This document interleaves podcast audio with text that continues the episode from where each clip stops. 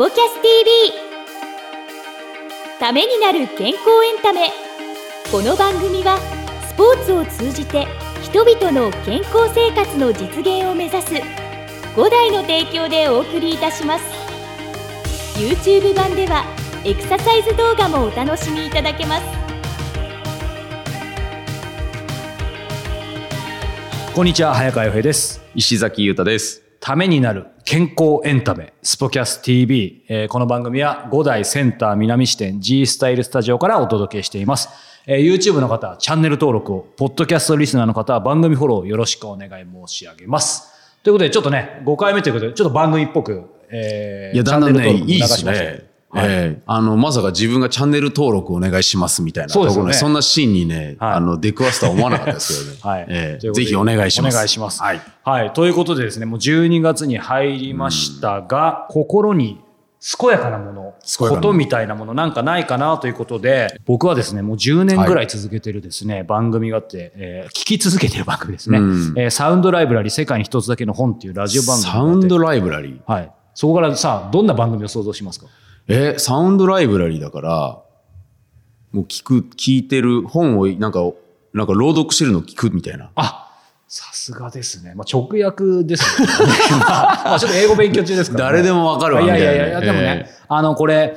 木村多江さんって知ってます女優さん。あ、女優さんの、はい、はい。僕すっごい好きなんですけど。あ、そうなんですか。はい。あのたまたま聞いたラジオで、うん、彼女が要は朗読してラジオドラマなんですよ。あで彼女自身が朗読していて そ, その主役の女性自体を旅行代理店に勤めている、まあ、素敵な女性の、えー、毎回物語をね、うん、彼女自身が自分で読み上げるみたいな。えそれあれなんですよ、ドラマになってるっていうこと。そう、そのラジオドラマ、いやストーリーになってるラジオドラマ。ラジオドラマって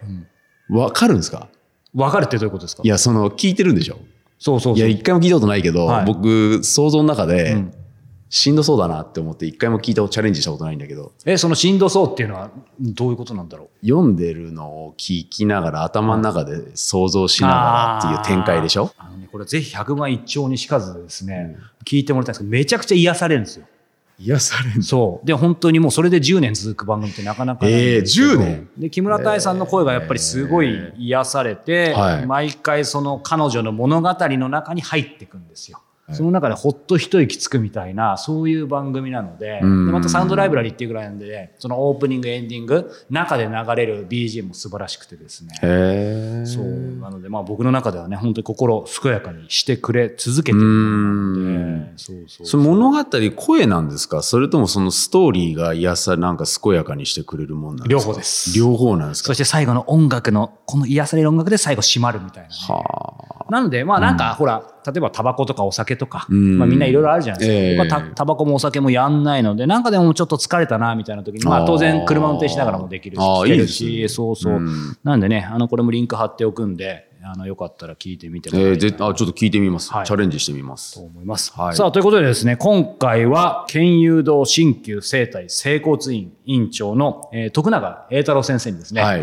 えー、今回からよんかいにわたり、うん、えー、お話をいただきたいと思いますので、えー、ぜひ楽しみにご視聴いただけたらと思います、はい、それでは本編をご覧ください。さあ、えー、今日はですね県友堂鍼灸整体整骨院院長の徳永英太郎先生をお迎えしています。徳永先生よろしくお願いします。よろしくお願いします。お願いします。さあ、えー、徳永先生とお呼びしているんですが、えー、まあ前回前々回なんかもですけど、ちょっとね、うん、緊張感が漂うのでですね、すみません、私の独断と偏見による、えー、先生はいきなり撤回させていただいてもよろしいでしょうか。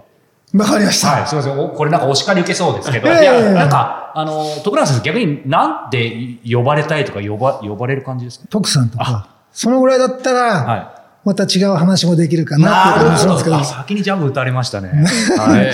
なんかお酒とか飲みます？お酒は基本的に毎日帰ったらビール一缶って決めてます。はい、まあまあもともとそんな強くはないんですけど。あ、本当ですか。はい、なんかね、あの、ホームページ拝見しても鹿児島のご出身ですし、うん、なんか好きな目ですけど、すごいなんかお酒強そうみたいなイメージあるんですけど、そんなでもない。そんなでもないですね。この県友堂っていうのは、鍼灸整体、整骨院ってありますけど、うん、はい、私も一応健康マニアということですね、うん、今まで相当いろんなとこ行ってきてはいるんですけど、うん、あの、改めて徳さん、この、えっと、県友堂って ど, どんなところなんでしょうか。うん、もちろん、怪我の治療。うん、はい、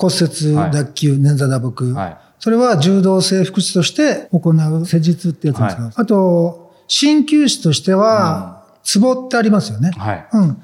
壺のこの経絡の流れであったり、うん、経絡って壺の流れなんですよね、はい、それとあと内臓の調整であったりとか、内臓を元気にするあの治療であったりとか、はい、あと整体はですね、あの整体ってすごく幅が広いんですけど、はい、まああの柔道整復師の免許取って、まあ接骨院の免許ですよね、ええ、それを取って、その後にカイロプラクティックっていう専門学校行ってたんですね、はい、にねんほど、はい、そこであの背骨を矯正する、背骨を矯正するのはどういうことなのかとか、そういうのをちょっと学ぶ勉強して、はい、それで整体っていうのにすごく興味を持ちまして、うん、それで鍼灸、整体、整骨、うん、まあ、人の体ってこれだけで絶対治りますよってことはあまりないんですよね。あ、そうなんですね。そうですね。だから針だけが絶対ベストです。まあこの人には針が合うなとかあると思うんですけど、はい、これだけで絶対 OK ですっていう治療がもちろんあればいいんですけど、はい、なかなかそういうわけいかないですよね、うん。だからいろんなことを勉強して、うん、それを還元してっていう感じですかね。やっぱり今のお話だけでもね、ポイントあったなと思うんですけど、トータルでその人を見て適切な施術、うん、施術、施術をする。で、当然その人でもある時は鍼灸かもしれないし、そのタイミングとかで違うわけですよね。はい、そうですね。まあ基本的に手を使った手技療法っていうのを一番自分の中では大事に思ってますから、うん、そのあたりを心がけてやってますね。はい、まあ今の話だけでもね、あのスペシャルな感じはあの分かったんですけど、まあ徳さんご自身としてあんまりこうご自身のところをスペシャルっていうのは言いづらいかもしれないですけど、なんか他、他にも鍼灸院とか整骨院、整体院ってもうめちゃめちゃあるじゃないですか。うん、その中でご自身でやっぱりここは、まあ、他とはちょっと違うなというか、ちょっとスペシャルだったなっていうところがあるんです。そうですね。まあ、例えばうちでなんですかね、はい、手首痛いと来られますよね。ね、その場合でもうちでは必ず腹診ってお腹を見るようにしてるんですよ。手首なのにお腹。そうです。それはなぜかっていうと、はい、お腹の調子を見ることで全体の体の状態というのが把握できるんですね、はい、そういう関係で必ず足首が足首が痛いんですって来られても、うん、必ずお腹を見るようにして、お腹から得られる情報ってすごく多いんですよね、はいはい、それから全体の治療をして最後は局所。昔オステオパシーっていう治療法を勉強してたんですけど、あ、そう、ホームページあったんでちょっと伺いたかったんです。でその時のやっぱり先生が最初におっしゃったことっていうのは、うん、その痛いところにはほとんど原因がないと思って体を見なさいっていうことをすごく常々言われてたんですね。痛いとこには原因がない。そうです。はい。それを常に心がけてますね。あ、そうなんですね。うん、あとハリキューのなんていうんですかね、はい、その元々のところで言うと、うん、内傷なければ外邪入らずっていうんですけど、内傷っていうのは簡単に言うと内臓の弱まりとかなんですよね。はいはい、内臓の弱まりがないと、例えば足くじきましたとか、うん、そういうことはないって言われてるんですよね。だからそのあたりも含めて内臓、お腹を見ることはすごく大事じゃないかなって今もう常々思って施術するのには当たってますね。なるほど。はい、そもそものところでね、まあ、今日ゲストにあの来ていただいた経緯なんかもあるので、はい、西崎さんは、うん、えー、未だに徳永先生とお呼びしたくなるんですから、徳さん、徳さんとは初対面じゃないんです。いや、もちろん。これどういうつながりというか。いや、僕が今あの支配人やってる白楽支店、五代白楽支店のスクールのもう本当あの近くというか、もううちのビルのですね、あのいっかいに徳さんの、うん、えー、はい、治療院があるんですよ。県有堂たるんです。ですので、もう僕なんかもうじゅういちねんぐらい、出会ってからじゅういちねんぐらいの、えーえー、あの付き合いといいますか、うん、僕もあの見ていただいたこともあって、見てもらったことあるんですけど、はい、いや、不思議な感覚なんですよね。うん、え、これでもう治療って終わったのっていうような感じでなるんですよ。多分分かってない人とかって分からないまま治ってるっていう感じの人の方が多いんじゃないかなっていう感じだと思うんですよね。なんか関節が痛いとか足痛いとか腰痛いってなったらこうやって動かしてもらってっていうのがなんか治療っていう一般的ななんかそのイメージっていうのがあるんだけど、もうそういう動かすとかグイグイやるとかバキッとかっていうのじゃなくて、スーッとさすったりとかこうやってちょっとバランス見たりとかっていう感じで、はい、じゃあいいよって言って、じゃああとにかいぐらいかなっていう感じとか、うん、ちょっとこれでいっかいちょっと様子見てみようかっていうような感じで、はい、そしたらなんかもう痛くなくなってるっていう、うん、うん、っていうような経験をしてて、だから不思議だなっていう感じが、うん、あのしますね。今の西崎さんの話を特産的にもうちょっと解説するとどういう感じなんですか？そうですね。例えば先ほどお話したように、はい、膝が痛ければ膝のここが痛いんですねって確認して、ここを電気かけたり、こう、マッサージしたり、あんまりしないんですよね。それは、先ほどお話したように、そこに原因がないっていうこともすごくあるんですけど、私の考えですよ。もちろん昔マッサージしてることもありますし、強いマッサージとかしてたこともあるんですけど、強い力で人間の体に介入するっていうことで、体がやっぱり防御反応が働くと思うんですよね。その辺をいかに解除して、深いところまで、刺激を到達するかっていうことを考えたときに、はい、やっぱり軽い力、いつもお話しさせていただくんですけど、はい、うちはもう大体触れる程度の圧でしか調整しませんから、みたいな感じで、ちょっとお話はするんですけど、はい、でもそれでもやっぱり私ここが痛いのになんでここ触ってくんないんだろうみたいな感じの人ももちろんいらっしゃるんですよね。はい、丁寧に説明はするんですけど、うん、まあもちろん症状が取れてくれば、はい、あ、そうだったんだなっていうことは理解していただけると思うんですけど、はい、そこが痛いからそこをグイグイ押したりとか、はい、そこが痛くなる、硬くなる原因っていうのを探して、うん、はい、施術に当たるってことですかね。まあ、これね、百聞は一見にしかずね、本当になんか僕もまたぜひ伺いたいと思うんですけど、うん、なんかそのさっきの腹心っていうところでいくと、うん、腸内環境とか、腸はこう脳ほどに物を言うみたいなのありますけど、いいですね、いわゆる特産としての見解でいいんですけど、その腹心とそのいわゆる腸内環境とかっていうのは何か通ずるものなんでしょう。また別なのかな。そうですね。うん、腸脳相関ってすごく大事に考えてるんですね。はい、あ、そうですね。やっぱり腸のストレスっていうのも脳にきますし、はいはい、脳のストレスっていうのも腸にきますし、はい、腹がつく言葉って昔からたくさんありますよね。ね、昔の人はね、何かあったらもう責任取るために腹を切るとかね、やっぱり心を切るっていうか、はい、やっぱ心もくたんでお腹にあったんだなっていうのをすごくつくづく思うんですけど、えーうん、そのぐらいやっぱお腹って大事なところだと思うんですよね。やっぱそこを見ずして全体見るっていうのはちょっと、えーどうなんだろうっていう感じはしますね、私は、うん。でも今、だいぶ五感使うことが少なくなってきたんで、うん、そのあたりでもそういう感覚っていうのが、はい、特に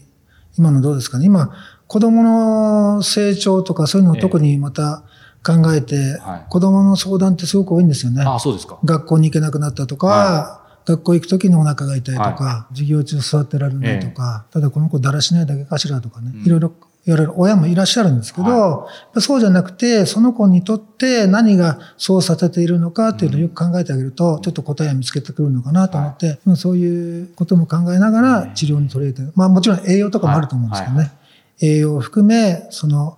ビジョン、目の関係とか、うん、特に最近あれですよね。まあ、スマホないとね、今ほとんど生活できないというか、はい、そういう状況ですからね、うんうん。だから子供たちも今タブレット一つずつ持たされたりとかして、はい、視覚情報ってすごく多いと思うんですよね。うん、まあ、じゅうねんまえの約ごひゃくさんじゅうばいとか、文献によってはさんぜんばいとかごせんばいとかあるんですけど、入力は多いんだけど、出力が少なくなっていて、うん、すごくそれは体の成長に問題あるなっていうことを思っていて、はい、そういうことで言うと、う大さんみたいなスポーツケアとかですね、はい、子供たちに対して、うん、キッズのトレーニングとか、はい、ゴールデンキッズとか、うん、そういうのすごくいいなと思って、うん、本当に賛同しているところなんですけど、うん、もう子供はやっぱ体を動かさないと、出力と入力、そうですね、はい、そのバランスが取れてないと無入力型になりすぎちゃって、うん、その辺で今の子たちすごく問題あるんだろうなと思いますよね。うんうんうん、もう極端な言い方すると本当に二極化してると思うんですよね。うん、スポーツやってる子供たちは、はい、ある程度体も成長も伸びてきて、はい、頭の成長も良くて、うん、頭の成長って言っておかしいですけど、うんうん、健全なね、体の発育ってできると思うんですけど、うん、その世界選手権だったりとか、はい、オリンピックだったり、記録はどんどん伸びてはいってるんですけど、えー、運動してない子っていうのは二極化していって、はい、どんどん体力的には下がっていってるんですよね。うんうん、それはやっぱりどうにかしていかなくちゃいけない。こういうところに来られる子供たちはすごく幸せだなと思うんですけど、うんうん、その来られない子供たちに対してどうアプローチしていくとかとか、そうですよね、そういうのがすごく大事になってきて、今度は新しいこういう施設ができて、はい、すごくまた今までのテニス、ゴルフとか、うん、そういうのとまた違う環境で、うん、あの、そういう人たちに、はい、アプローチできていくのはすごくいい施設だなと思って本当に拝見してます。ありがとうございます、はい、さあエンディングのお時間です、はい、徳永先生こと徳さん徳さんさすがに最後の徳さんっていうのはちょっと違和感ありましたね。もうじゅういちねんかん先生って呼んでますからね、はいはいはい、もう徳さんっていう感じでね、うん、徳光さんみたいな話になっちゃう、うん、そうですね、そっちになっちゃいますよね。実際どうですか、それこそじゅういちねんね、うん、あの進行ありながらも初めて聞いた話なんかもあったりしましたか。いやたくさんありますね。もう僕はなんか治療してもらったこともあります、うんその中で治療中に、ね、はい、聞いたこともあるんですけど、はい、うん、先生が歩んできた道とか、うん、そういったところが、ね、あの聞いたことがなかったですし、うんうん、どんな思いで、ね、あの、うん、そういった道に選ばれたのかっていうのは、ね、はい、すごい聞きながら、うん、えーまあ、猪木の話をね、あ、そうです。今後出てくると思いますよ。えーはい、聞, あの聞けるとね、はい、思わなかったですけど、はいえー、そう今ね猪木とありましたが、うん、これね放送のだいよんかいぶんのいっかいでですね、まあ多分その話出てきてないので、そうですね、はい、これちょっとみんなだいよんかいまで聞いていただきたいですけどね。ね元気ですか？そう、えー、それじゃないっ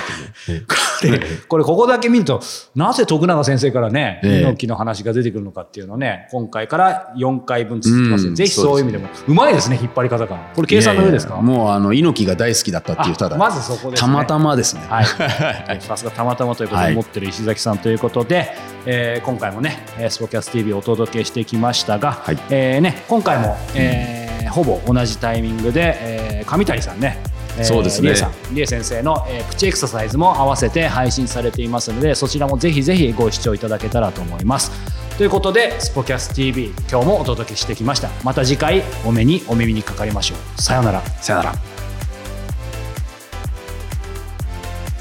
この番組は提供ごだいグループプロデュースキクタスでお届けいたしました。